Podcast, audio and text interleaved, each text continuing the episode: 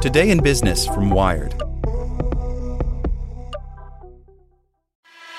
Welcome to the spoken edition of Wired.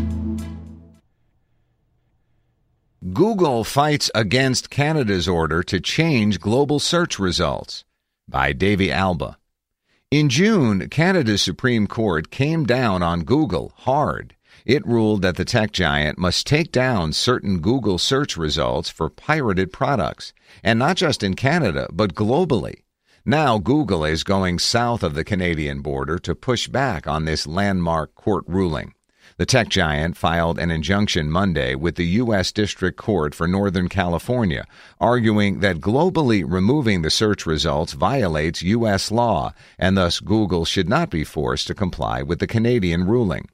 Because the case had already made its way to the highest court in Canada, Google should not have been able to fight the ruling. But Google is hoping to find a loophole on American soil by arguing this violates the First Amendment.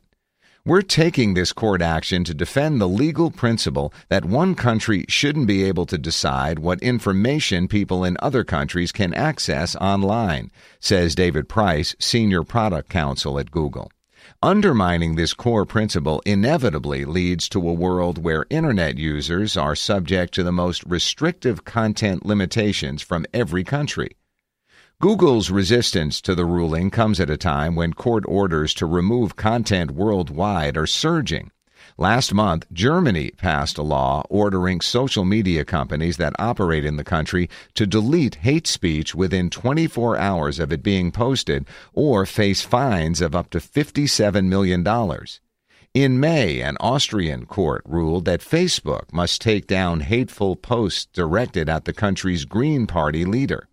And the European Union's top court is poised to decide whether the bloc's right to be forgotten laws should extend beyond Europe's borders. Around the world, there are dozens more cases around global takedown requests that are pending. The problem, according to Internet law experts, is that allowing country specific social media laws to stand worldwide could set a troubling precedent. Google has the support of both the Reporters Committee for Freedom of the Press and the Wikimedia Foundation in the Canada case. One country's idea of acceptable speech may be another's idea of hate speech, for instance. Countries with sharply diverging definitions of what is allowable online speech could leave us with a fractured splinter net where what you see online depends on what is okay culturally wherever you happen to be accessing the internet and that could threaten the global internet itself. Tech companies, including Google with its latest legal maneuvering, aren't going down without a fight. But staunch resistance won't solve its problems, says Vivek Krishnamurthy, assistant director of Harvard Law School's Cyber Law Clinic, who specializes in international internet governance. Yes, Google may end up getting a favorable decision from a U.S. court, but it won't stop the plaintiff from seeking enforcement in Canada, says Krishnamurthy. And Google faces legal and economic risks if they don't comply with Canadian law. It adds up to a really hard business decision for the company. For the uninitiated, last month a landmark decision was reached in Google v. Equustek, a case in which a British Columbia based technology company called Equustek accused Datalink Technology Gateways, a distributor, of selling what was essentially a repackaged Equustek product. Datalink first denied any wrongdoing, then fled the country, never appearing in court, and it continued to do business outside of Canada. As the legal saga unfolded, Equustek asked Google to take down search results for Datalink websites, which Google voluntarily did, but only on Google.ca, the country specific version of the search engine. But Equustek appealed to higher courts and continued to pursue a global takedown of search results. The company scored big when the Supreme Court of Canada rejected Google's argument that freedom of expression should have prevented Google from having to comply with the global order. We have not to date accepted that freedom of expression requires the facilitation of the unlawful sale of goods, the court wrote in its ruling. The problem in this case is occurring online and globally. The Internet has no borders. Its natural habitat is global. It's tempting to view this as a cut and dry case in which the problem, piracy, is a clear enough crime that a global takedown of search results is deserved. But bad cases make for bad laws, Krishnamurthy argues. You have to decide the case as it's given to you, he says. It was easy for the Canadian court to say, hey, piracy, of course take it down, over another issue.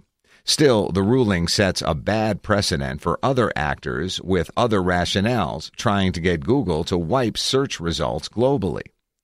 Krishnamurthy says he's reminded of a case that goes back to 2000 when a French nonprofit organization asked Yahoo to take down content and materials that promoted Nazism.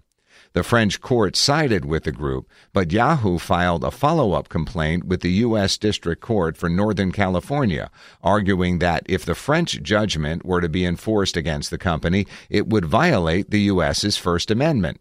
Sound familiar? Yahoo ended up winning an early victory in court, but it lost on appeal. It's the same problem in the Equustek v. Google case, Krishnamurthy says. The burden is on Google to demonstrate to a U.S. court that a Canadian actor will bring an enforcement action in the U.S. Unless they can show that, a U.S. court is likely to say the situation is hypothetical, Krishnamurthy says. Still, if Google insisted on keeping the objectionable content available online, it doesn't rid the company of the problem, he points out. That doesn't stop Equustek from going to Canadian court and saying, Google didn't comply. It is now in contempt. Seize its assets, throw its executives in jail, Krishnamurthy says. There are any number of enforceable actions on the Canadian side of the border. Looking at precedent, Krishnamurthy says, it's a risk Google likely won't want to take. However, there's nothing stopping Google from leaving the search results as is. It's a private actor and can do whatever it wants under the First Amendment. But take the Yahoo case. The company ended up voluntarily complying with the takedown request on a global policy. It ultimately decided that it was bad for business for the platform to keep selling the Nazi stuff, says Krishnamurthy. Removing the results might be the easier option for Google. The First Amendment is a shield, not a sword, says Krishnamurthy. So why make the noise about filing the injunction in the first place? It's the thin edge of the wedge problem, says Krishnamurthy. Google wants to push back for principled reasons, for business reasons, and to signal to others that it won't bend over and take potentially worse decisions, like the one coming up in the EU's top court enforcing its right to be forgotten laws globally. But most importantly, Google likely won't want to turn itself into a less useful product for people. There's a bit of enlightened self interest here, says Krishnamurthy. As more and more countries make more demands of Google and mess with its results, the quality of the search tool itself declines. Yet Google faces legal and economic risks if it doesn't comply with Canadian law. Whatever the tech giant ultimately decides to do, the company is contending with a very difficult business decision.